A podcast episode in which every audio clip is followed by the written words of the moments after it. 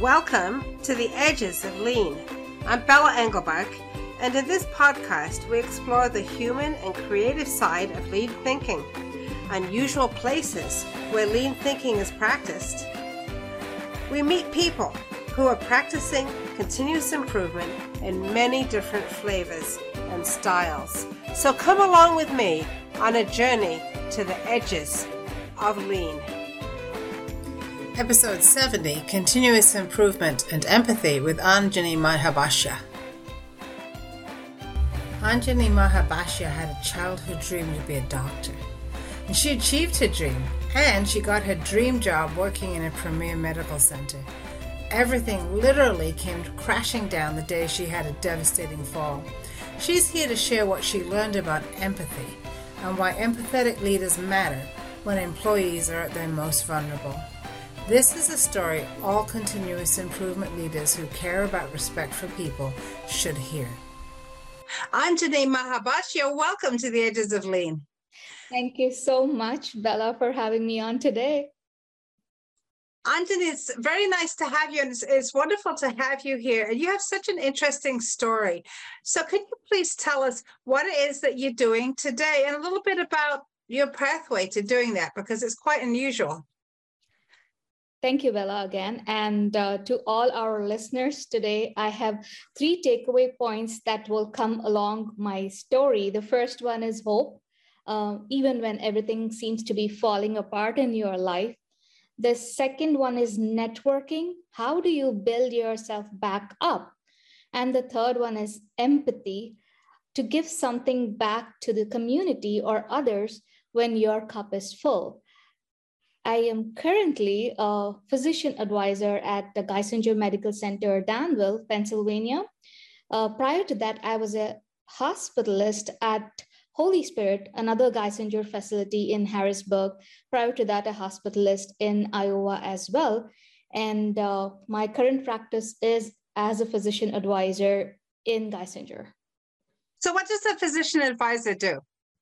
It's a newer development been there about like few years so we are like a bridge between physicians insurance companies and the leadership what my ah. role yeah it's like a bridge i literally have like a 360 degree vision of what is going on so I do different things. The first thing I do is like deal with insurance companies because most of the insurance companies these days are tightening the screws. They're not really paying the hospitals the amount of copay for our patients is increasing because they're you know saying that we're not going to pay for this particular procedure or this particular state so i'm actually fighting for our patients in the hospital and for the hospital to get that appropriate payment based on what's going on again most of it is value based care uh, where we are sticking within the limits of value based care and also sticking with the rules of insurance companies. And my main uh, um, work is also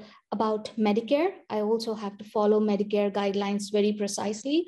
And this is one part of it. The second part of it is educating physicians because most of the physicians are taking care of patients. They really don't know what's going on with these insurance companies, the zillion rules that come up every single day that, you know, okay, we're going to do this today, we're going to do that today. So I think uh, my uh, role again focuses on educating the providers. Again, I don't tell him everything because it's overwhelming. They don't have to know everything that I know. Uh, however, they telling them the why educating them why we do what we do and why is it important what happens when that is not done and how it affects both the hospital revenue and the patient satisfaction score. So that part of education is my uh, focus. And uh, the third thing is uh, again looking through what is happening you know where are we um, where could we improve? How could we innovate? How could we do things differently? So in our meetings we mainly focus on what is that we could do differently to make this process smoother better and uh, innovate whether it, whether it is in terms of educating our providers or having that dialogue with insurance companies? So it's it's kind of i have a look like a vision of everything. We're looking at the revenues. We know where the money is like you know really going. So it's a bit of everything.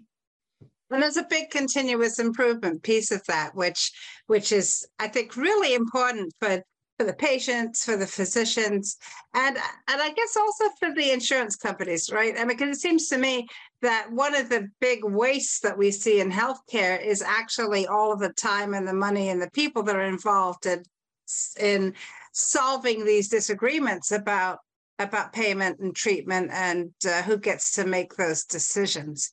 Wow. Wow. So when you started out, Anjani, and to become a physician, what was your vision of what you were going to do? Um, thanks for that question, Bella. And um, I, uh, to me, be a doctor, being a doctor is a childhood dream. Um, it's because I lost my father very young, like I was only 12, and uh, huh. I he, it was for a medical illness and i really wanted only to be a doctor and uh, i didn't want anybody else to you know go through that pain that i went to when i was very very small. And uh, it was just very young age that i decided i only wanted to be a doctor and nothing else you know. So um, i focused on that. I went to medical school in india finished my med school there, came even during my med school to the US, did a lot of my rotations here in the US, went to residency in Michigan. Then I went to Iowa. I was in a particular visa called J1 visa, which required me to serve um, at an underserved place in the United States in order to like stay back in the US uh, rather than going back to my home country. So I picked that route, uh, which is why I had to like serve in Iowa during those three years. And then um, I moved to Harrisburg Pittsburgh Pennsylvania. And uh, this time I was still continuing to be a hospitalist, which is uh, those, we take care of those acute patients that are admitted in the hospital. And uh, they're usually 12 hour shifts, seven days straight, you know, on your feet, you're like literally running, you know, you're just making sure that flow is going really fast in the hospital. People are coming in, out. Everything is depends on the hospitalist, you know, like they're literally the uh, trunk of the hospital. Uh, and that's what I was doing. And um, I unfortunately unfortunately had a, a terrible fall and an injury on uh, 26th of November 2019. Uh, that was actually just a week before I had the flight to Paris, and uh, I oh no. I love to travel. I've been to like so many beautiful countries like Iceland, Switzerland, and um, I had a terrible fall. And uh, that's it. You know, one thing added to another. I was not getting better, and uh, things didn't improve as fast as I wanted. Even if I was a doctor, my injury was like, no, I'm going to take my own sweet time to get better. And that's so. So, did you think that somehow that because you were a, a, doctor that you would heal faster than other people? Was that something that you thought? Oh, yeah. Yeah yeah i was like i will do physical therapy like you know four times a week you know get faster you know? It doesn't work that way. And that was like you know oh wow. And so many times people also say oh you're a doctor how are you sick? I'm like oh and that kind of you know grounded me to like i am a human too you know like it will take me time. So um that was uh, quite um i would say um, humbling experience. Uh, and it was also like, you know, oh, I don't get any concession, right? If I'm a doctor. And uh, because I had injuries in my legs, I started gaining weight. I was very active. And then, boom, from 100 miles per hour to like, you know, literally being homebound for almost an year on the crutches. It was a terrible experience. You see how much I talk. So, like, I had nobody. Yeah. To- yeah. Well, and then we had the pandemic, right? So, the pandemic. So yes, and then that made everything harder, I'm sure. very hard. Like, you know, no housekeeping help, no nobody to help me with cooking. And just that silence that I experienced for being such an active person was so deafening to be in those four walls and I started gaining weight. And uh, um, one thing I would like to tell all the youth and women, especially, I did something different here, Bella. Um, when I gained weight, I just paused I had to have that empathy for myself. I was dealing with so many things all by myself. So I paused, I got myself like really, really beautiful clothes, actually, really branded clothes, two sizes up, and I draped my body with dignity. I had to do that for myself. Like, you know, and I'm like, no, it, it's fine. You know, whatever I am, it does nobody takes away that i'm a human nobody takes away that you know i'm a physician nobody takes away my knowledge my humor nothing you know like it's just a temporary thing at that point and those few months i'm not going to suffer so once i did that bella i loved myself it didn't stop there you know it really didn't stop so there. so so okay so let's rewind for just a minute so you're stuck in the house you're on crutches the whole world is shut down and like a lot of us you know you, you, during that time you gain weight so instead of going into the closet and saying, Oh, I feel so bad because I tried these things on and they don't fit me anymore. You simply said, Let me give my body something that fits it. And and that was you know that is such um an interesting thing to do because that is not how we're supposed, right, Anjani? That's not how we're supposed to think about ourselves. We're supposed to think us about ourselves as as always striving for, the, you know, some some vision of perfection, right? Of of, and you're talking here about having empathy for Anjani and saying, "Hey, you're in this situation. You're stuck in the house. You're on crutches.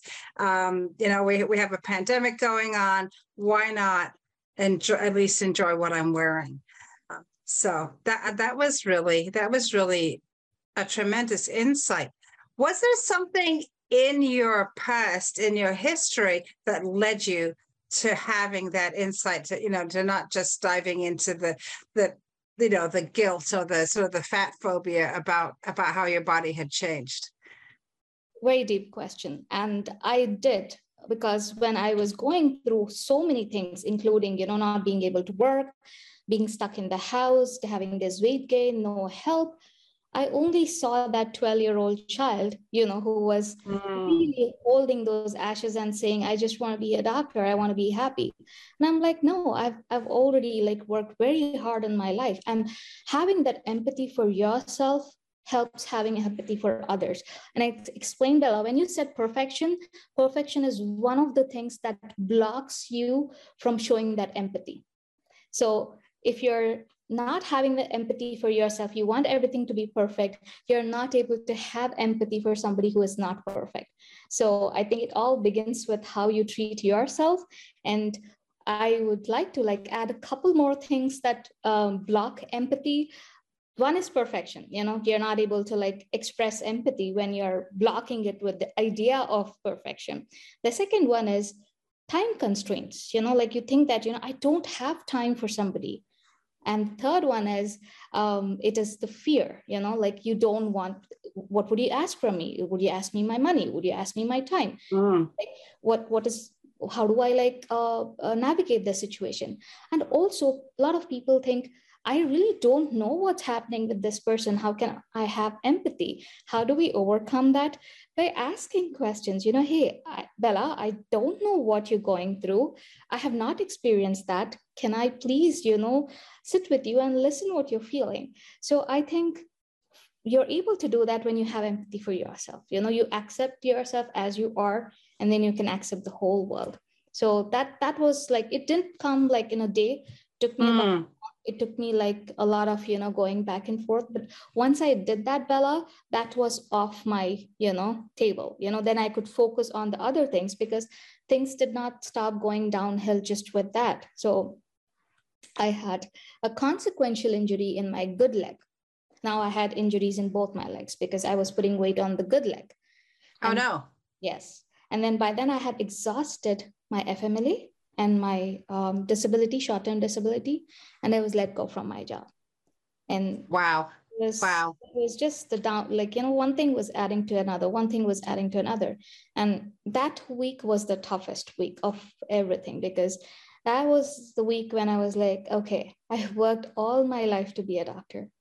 And snip second, it was taken away, you know, like it was just that 10 minute call from like you know the hr was I, I couldn't even ask a question i couldn't believe what i was hearing for the you know like i was like did i did you say what you said you know so, right they just they just go through the script with you right that's uh I don't remember what I heard. You I don't remember, yeah, yeah. But they they have a certain thing that they're going to say, and they say it, and then yeah, and that that can, that is uh, can be absolutely devastating, right? Because because Anjani is a doctor, right? That is you. That was what you set out to be since you were 12 years old.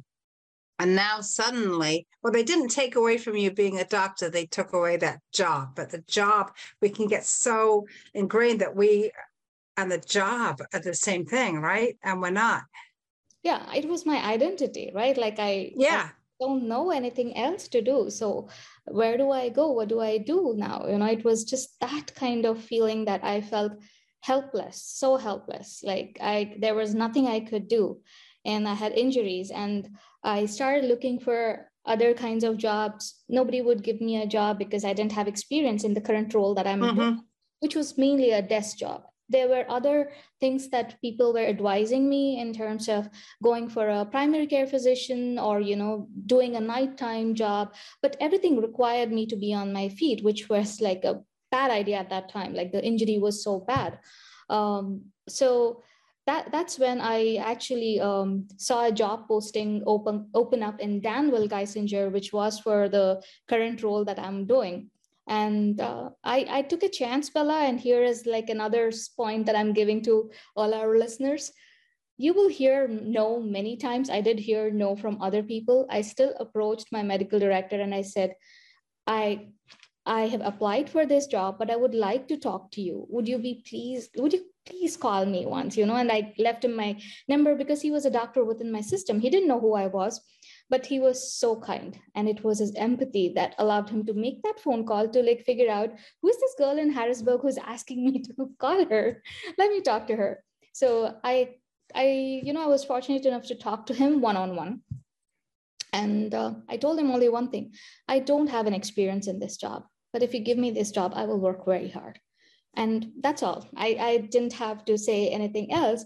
He set up a formal meeting for me and I did not take it lightly, Bella. I was studying for boards, like for this particular role, you need a board exam. Um, you don't need it, but then I like I was like, no, you know, I don't want somebody to just give me the job. I want to deserve it. Like, you know. I really want to do it well. So I studied for the boards. And by the time I got to the interview, like, you know, I had all the theory knowledge. I knew like, you know, what this job was about. I didn't do the job, but I had a theory um, idea of. So I smashed the interview, like, you know, I knew that I did really well. And uh, there were some uh, issues going on with um, uh, with the legal side of it, where they could not take me from the hospital that I was working. I was technically still like, you know, on the payroll uh, because I was exchanging uh, it with the PTO. So they, they had to iron out those things before they took me onto this role. Uh, however, I think it, it was, um, my response, my natural response to my boss's empathy, that I gave my blood, sweat, and tears to this role. And I did mm. so well within no time, like, you know, like so well. And uh, those little things that leadership does really matter and they uplift the employees. Um, and I would like to add a little small example. For example, my office was on the first floor, Bella. It was close to an exit door. It was actually attached to a disabled parking like they thought through every single process of my transition. And i remember everything. I remember every single time that uh, my boss or the rest of the team took care of my needs whether it's like that 15 minutes early i had to leave or 10 minutes late that i had to come if i had a physical therapy session going on. So those little things uh, when you treat it as a human being first rather than you know like whatever your role is you just feel so fulfilled. And i think i just like yeah i just excel for like you know in no time. So i'm, I'm very happy that you know the transition happened that the way it was supposed to happen in the in the toughest moments of my life. Very very tough moments. So even in that really tough moment something good was going to happen. And yeah. you took you taking a chance was was part of that. But the other really big part of that story is the is the empathy that this medical director had for you. But I think it's also so interesting, Anjani, that this, you know, these small accommodations, right, that made because of your physical situation, what a big difference they make, right? And and so that's something I think that we don't talk about a lot in continuous improvement. When we're working with people, and when we talk about this concept of respect for people, um, somebody's ability to do something may be different from yours, right? They may they may have a different way of seeing things. Their mobility might be different. Um, their the stamina might be different, mm-hmm. uh, maybe different from from other people on on the team. And so I think what you're saying. So part of empathy is not just looking at that sort of from the legal Americans with disabilities perspective, but from the person perspective. Yes. But what could I do? What are the things that I could do like putting you know making sure the office is on the first floor or making you know making sure that the you know the signboard the words on the signboard are big enough to see you know those kinds of things which actually probably help everybody else as well can make a really big difference to engagement and retention. I mean you're obviously extremely engaged now yes. because of this. Yes, it was his ability, Dr. Leshinsky, my boss. It was his ability to look beyond my resume. You know, like I went yeah. back. I after working very hard for one year, I when we had this one-on-one, like you know, for the year evaluation, uh, he said, "You're doing so well," da, da, da. And, and I'm like, "Okay, why did you take me? You know, like you knew I didn't know anything." Oh, now the truth comes out, right? yeah, I, yeah. I asked him that, and then you know, he said.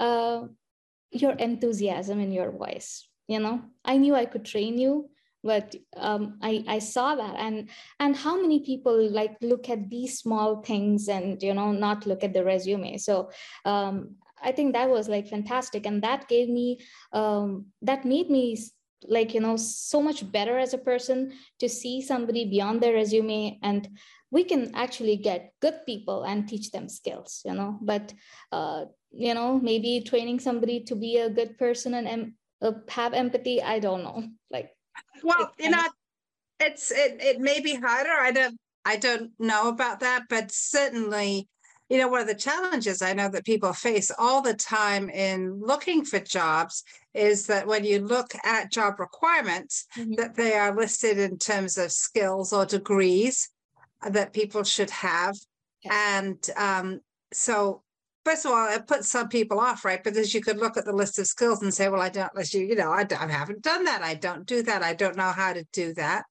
Um, or perhaps the degree may be somewhat different from the one that they're asking for. The problem, of course, is a lot of this is done by machines. So the machine just goes to the list and says, well, this person goes into the, you know, their resume is going to go into the, the, the reject pile.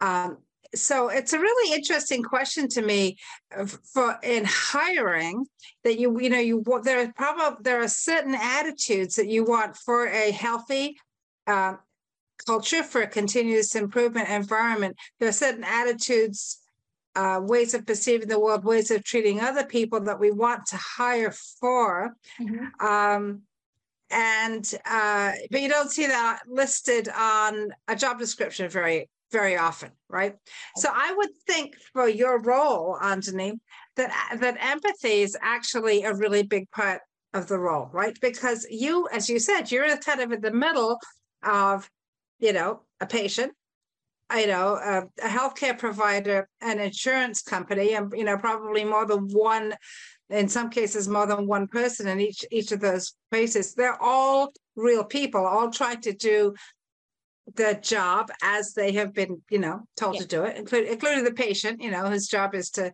is to you know try to try to get better or try to you know stay as healthy as they possibly can under the circumstances. Yes. Um everybody but everybody's needs are different right? Everybody yeah. has um has has different needs. So how does that that um sort of that empathy skill that bone that you have for empathy how does that work in this type of situation where you're dealing with not one but two, you know, two with three three competing sets of um, needs?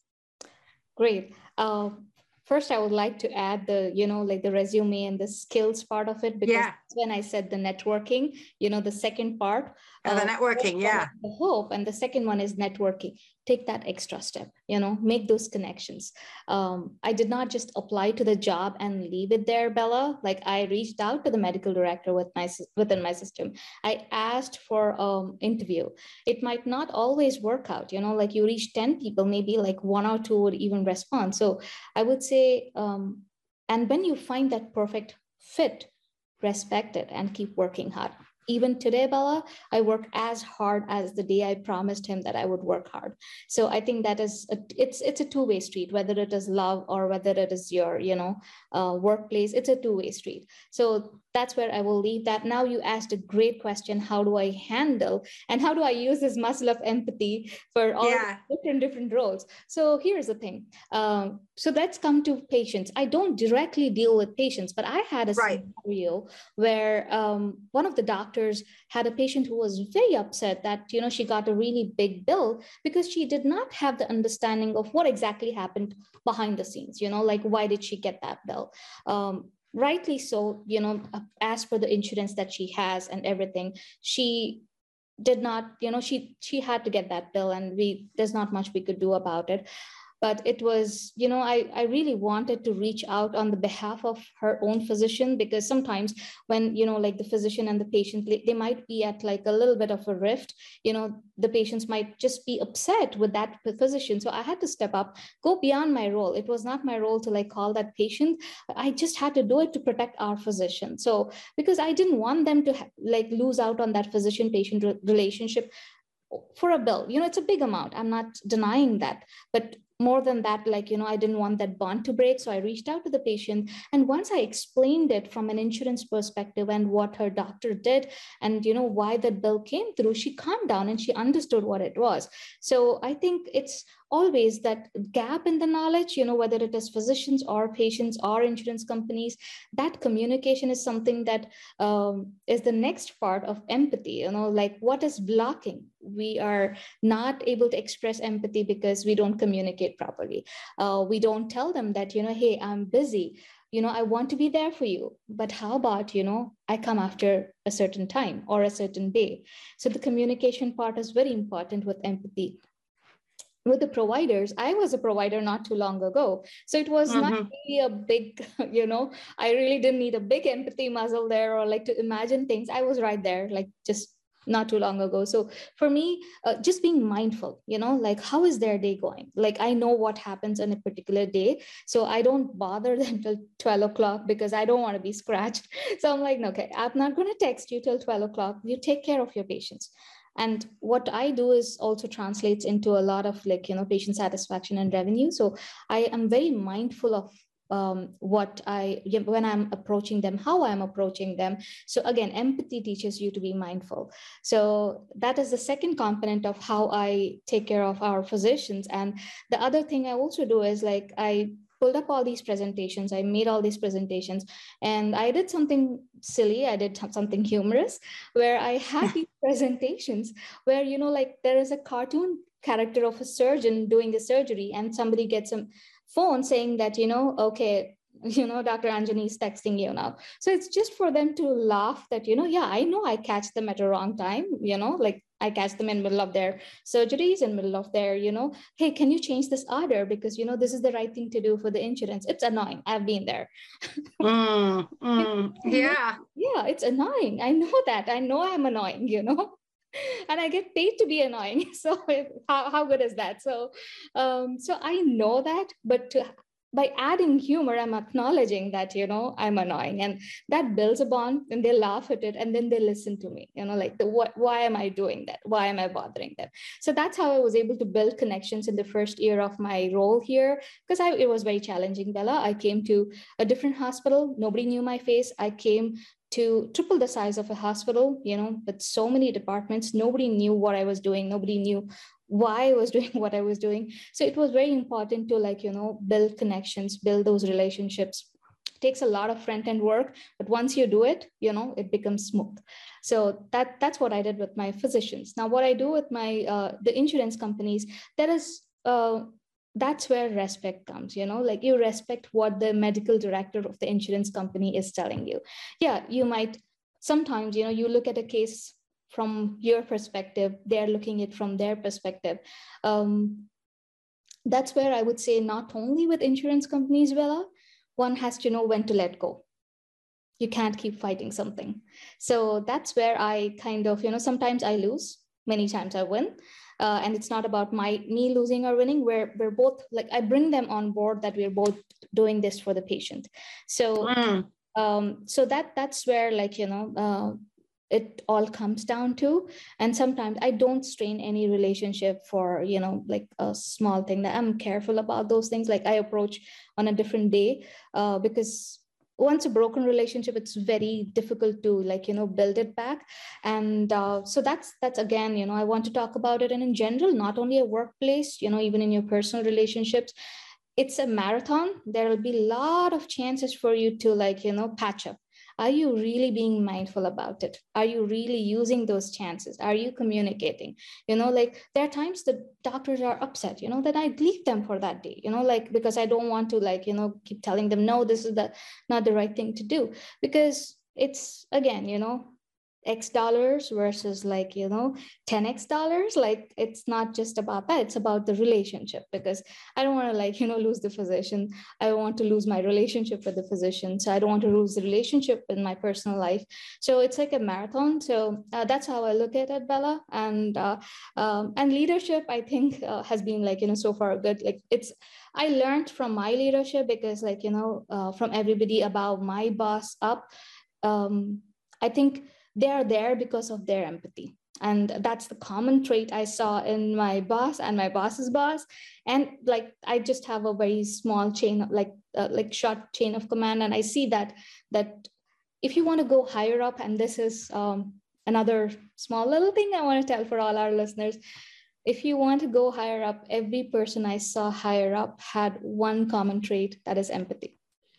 Uh, so that that's where I get that's, from. That's beautiful, and that's also quite unusual, right? That's a that's a that's a very unusual trait to see in several levels of leadership. It is. So yeah, it is. Yeah, really beautiful. It is really beautiful. Yeah. So you you you found you found a really a, a really good organization to work in where where that's valued and, and where where people it sounds like people are really seen as whole people which is a, which is what we all what we all want right? We all want to be seen and we all want to we all want to be respected. I think this role in and of itself which is i think you know not a, a I think a very a necessarily a typical role is an example of that right? That that there is this role that this bridge between the, the healthcare providers and the insurance companies um, acknowledges the difficulty of that work yes. um, and the importance of it. And I know that one of the things that, you know, one of the things that certainly I experienced in my life was that my uh, primary care physician quit because he could was tired of dealing with insurance. Mm-hmm. And he just felt that he was spending, I think he was, I think, you know, he was spending more time in his day dealing with insurance than he was seeing patients. And that wasn't what he went into medicine for. Um, and I thought that was such a terrible loss of talent um, to do that, to do that. So, um, yeah. And that's why we created this role. And many organizations, big ones, have this role to offload uh-huh. that, you know, stress of dealing with insurance companies uh, from our physicians and let them just take care of their patients. You know like we have to like streamline it that way. And uh, it's it works very very beautifully. And uh, i i was also very lucky bella that i unexpectedly had an opportunity to work with senior citizens in our community. So not only i'm able to like you know uh, do all that i do in my work i also like had an opportunity to see what happens in our community. I'll tell you a little story how this like you know like uh yeah go ahead. So again, it goes back to empathy. So one of my friends just called me and said, Anjani, you know, like my patient didn't show up on this Zoom meeting, the Zoom, like, you know, online televisits. And I was just being a typical doctor. I'm like, yeah, you know how patients are. Sometimes they don't show up and, and da da da. And, and uh, I get this message on LinkedIn asking for a donation for one of these nonprofits in my um, community. And it was from uh, another Geisinger doctor, another doctor from my own, own system. So I just thought it's my own system, you know, like I will just donate something, but I just mm-hmm click on it to know what am I donating for.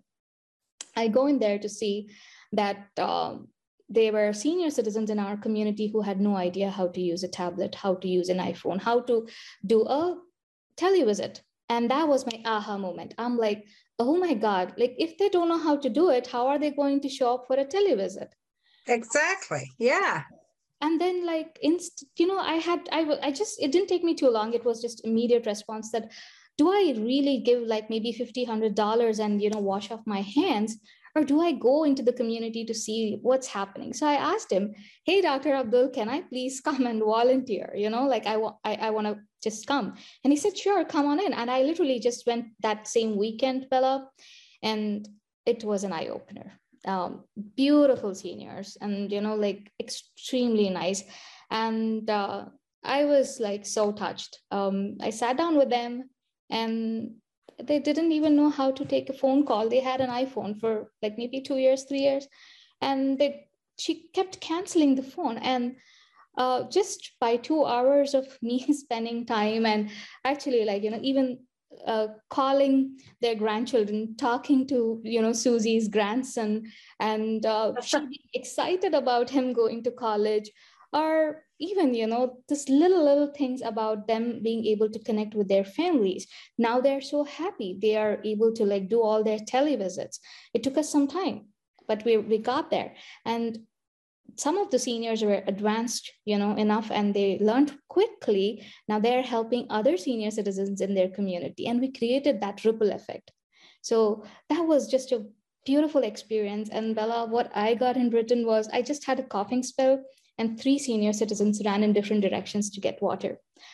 And we miss out on these things. We always are saying okay this person doesn't love me that person doesn't care for me. Mm-hmm. You know go out into the world. There is so much more love. You might not find it the way you want it but there's so many unconventional places if you might call it that you know there's so much love there's so much care. And uh, the you know like I, I when i was a hospitalist rounding there was no way i would see a senior citizen sleeping. And the tv is like you know at like the it's so noisy. Would you sleep? You know ask yourself like put yourself in their shoes. How are you able to sleep? So i just go and turn off the tv first you know if and if mm, yeah. I do that yeah. I often turn off the tv you know let them sleep. And if they're having this cold plate of you know food beside them would you eat the cold food? I mean, come on. So first of all, for me, hospital food is like a big no. I don't think I ever ate it. my hospital will probably like kill me for this. But you know, but you know, having that little empathy, you know, I just go to the nurse and tell her, hey, get a warm plate of food, you know, ask the kitchen to like make it. Just those little things, get them help to eat. So sleeping you know i mean sleep and food are the healers you know like yeah medicine heals but this is your own body to heal yourself. So those little things are something that i'm asking everybody just not physicians to think of you know what is the other person like can i do it? You know can i sleep in that noisy room? So i want that empathy to be you know like really like think about for another second. Um, it's it's about belonging bella. It's about you know how you how good you feel when you do this. Um, i had my neighbors then no more. Very nice couple elderly couple. Whenever i park my car like you know they're sitting in the balcony and we're chatting. And i think you know because uh, uh, because mr smith is a little hard of hearing i think the whole building knows my business now because i'm trying yeah. where i went. you're telling everything huh out loud. Yeah like so you know like but every time I park my car, they were there in the balcony to greet me, you know, like it's just coming home for somebody, you know, it's not, you know, you might think that's not my family, you know, but start thinking they're your family, you know, so, uh, and uh, those little things, you know, I, I, lost both of them this year. And when I park, it's an empty balcony. So, uh, bad but you know like those that last year i enjoyed my conversations with them you know they were so excited every time i traveled somewhere or whatever i did. Like i said you know probably the whole building knows now because i was like trying to tell them what i was doing. So uh, that's where i'm coming from you know like it's life becomes very meaningful when you're actually mindful and you're present. You're present every you know minute of your life. Slow down. It's not a competition. Yeah and in continuous improvement we talk about the concept of go and see and mm-hmm. go and see is, you know, you don't just make suppositions about how things are working or why they're not working. You actually need to go and see and observe. And that's exactly what you did. But I love what you added onto that, Anjani. So you went to see what was happening with the senior citizens and you learned about the problems that they were having with the technology. But what you found was something in addition, which was love. And so you found you you you you took the step of going and seeing, and then the you got this reward of seeing not only you know that people could learn to use their iPhone, but also seeing how they're taking care of each other and how that community works. And um, you know, that's a wonderful benefit of going and seeing and you know being in the neighborhood and talking to people and and being engaged with the community. Um, yeah, so thank you for sharing that. That's that's really that's really terrific. Thank you very much. And one of the things that you know that that I think that a lot of um, people, you know, hope for from the medical community, from healthcare providers, is more empathy. But we see people in healthcare being so rushed, yes. right? There's you you were talking about the pace when you were a hospitalist. Um, you know, I, I see the pace that that that uh, physicians and and nurses and respiratory and therapists, everybody else needs to work just to, you know just to keep up and uh, particularly as staffing levels continue i think not to be where they could be What's your answer to people who say, yeah, but we don't have time? You know, I don't have time to pick up the remote and, you know, turn the TV off. I don't have time to go down and talk to the nurses. Um, you know, I don't have time to ask, you know, one more question of my patient um, during a visit because, um, you know, some continuous improvement person has told me that I have, you know, 17 minutes for this visit or what, whatever it is. What's your, what's your response to that? Oh, I have been through all of that, Bella. I've have you? Yeah. so yes. So uh, here's the thing you know human brain is all about like you know risk versus benefit. You know we're always like weighing what's going on. Um, and that's where you know you have to create abundance. I cannot create more than 24 hours time but you know like using that effectively is something that you know you it it comes again comes down to empathy. You know how do you create that abundance? You know like i am this the thing that i do in the community is completely non-profit. It's unrelated to my job. It's a non-profit organization. How do i take time for all of these things and also progress in my own uh, life? I still go on vacations. I do every single thing. Nothing in my life has changed.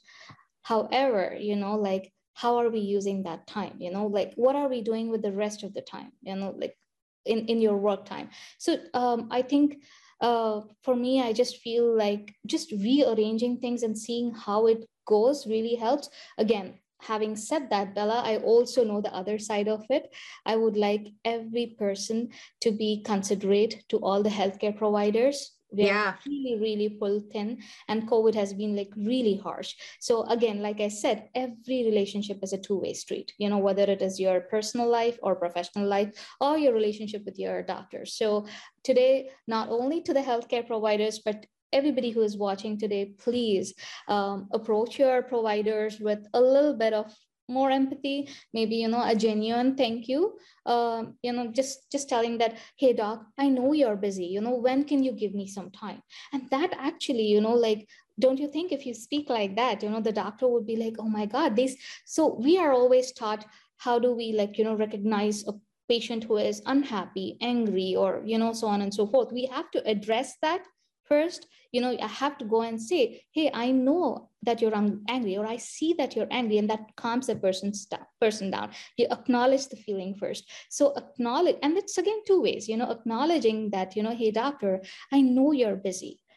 When can i have time from you? When can you talk to me? You know um, i would like to know about my mother. You know is there a specific time i will keep myself available. So i think again it's two-way street bella. You know we're trying yeah. hard, and i know what it is you know to be like really rushed.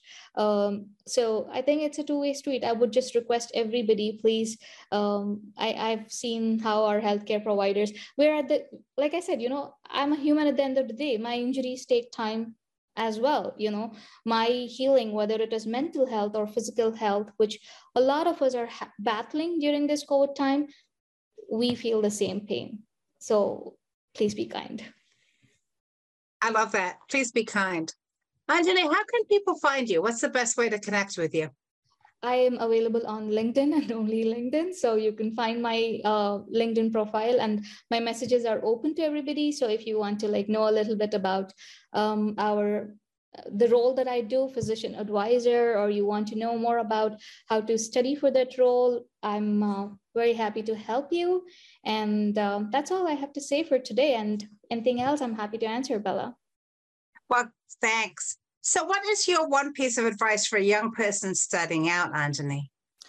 For all the young people, I would say that, um, again, you know, it's very difficult to see how uh, magnificent and how huge life is from where you're standing but it is really beautiful and uh, it, there will be a lot of ups and downs and uh, try to build an ecosystem try to build those authentic people in your life that will cheer for you that will hold your back when you fall and uh, you live you love you fall down, you build yourself back again. This will happen in everybody's life no matter what. So when you're building yourself back again, you should have already built that ecosystem of people, really authentic people who would help you get back on your feet again. So that's my advice to the youth. And uh, I would say um, build that empathy because empathy is like, you know, it's, it's, there is a famous saying uh, by Mahatma Gandhi, you know, an eye for an eye uh, makes the whole world blind. That's yeah context of you know war. But if you don't have empathy, you know, imagine if nobody has empathy, where are we heading towards? So build that, you know, to your friend. Build that. So hope, networking, and empathy. Yes. Those are your hope, messages for us today. Yes. All right. Anjanima, Mahabashya, thank you so much for traveling with me to the edges of lean. Thank you so much for having me, Bella. This is Bella Englebach, and I'd like to thank Anjani Mahabashya for being my guest on the edges of lean. How strong are your empathy muscles? Would you like to learn more? We would love to hear from you. Find Anjani on LinkedIn, find me on LinkedIn or at leanforhumans.com or comment wherever you watch or listen subscribe, and tell a friend about the edges of lean. Please join me in exploring more of the edges of lean. There's a lot to learn. And check out my friends in the Lean Communicators community at leancommunicators.com. You'll find more podcasts and videos with lots of great new content every week. The Edges of Lean is written and produced by Bella Englebach with support from Podcast Inc. This is a Lean for Humans production.